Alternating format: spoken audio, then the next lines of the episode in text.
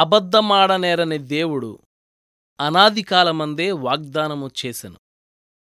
తీతుకు రాసిన పత్రిక ఒకటవ అధ్యాయం రెండవ వచనం.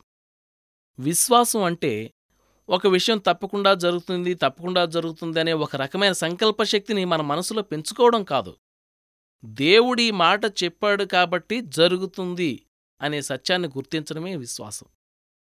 ఆ మాట నిజమని ఉల్లసిస్తూ దేవుడు పలికాడు కాబట్టి ఇక చీకు చింత మాని ఉండటమే విశ్వాసం. విశ్వాసం అనేది మనకు దొరికిన ఒక వాగ్దానాన్ని భవిష్యవాణిగా మలుచుకుంటుంది. అది ప్రస్తుతానికి వాగ్దానమే కాబట్టి మనం సహకరించకపోతే దానికంటూ ఒక అర్థం ఉండదు. అయితే దాన్ని విశ్వాసానికి జోడిస్తే ముందు జరగబోయే విషయాన్ని ఇప్పుడే తెలుసుకోవడం అవుతుంది. మనలో ఒక నమ్మకం కలుగుతుంది. ఇది తప్పకుండా జరిగి తీరుతుంది. ఎందుకంటే దేవుడు అబద్ధమాడడు కాబట్టి. చాలామంది ఎక్కువ విశ్వాసం ఇమ్మని దేవుని ప్రార్థిస్తూ ఉంటారు.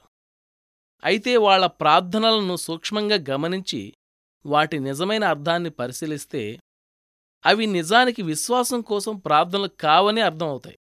వాళ్ళు కేవలం తాము విశ్వసించిన దాన్ని ప్రత్యక్షపరచమని ప్రార్థన చేస్తూ ఉంటారు. నిజమైన విశ్వాసి ఇది నాకు మంచిని చేకూర్చేది గనుక దేవుడు నాకిచ్చాడు అనడు.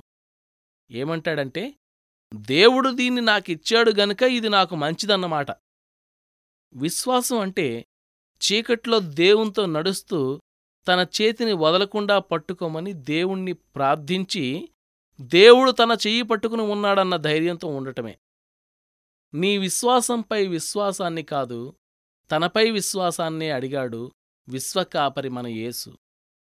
నా చెంతకు రండని పిలిచాడు తనపై విశ్వాసాన్ని అడిగాడు వెలుగు నీడల్లో విశ్వసించండి విశ్వాస ఫలాలను ఆయన నుండే ఆశించండి.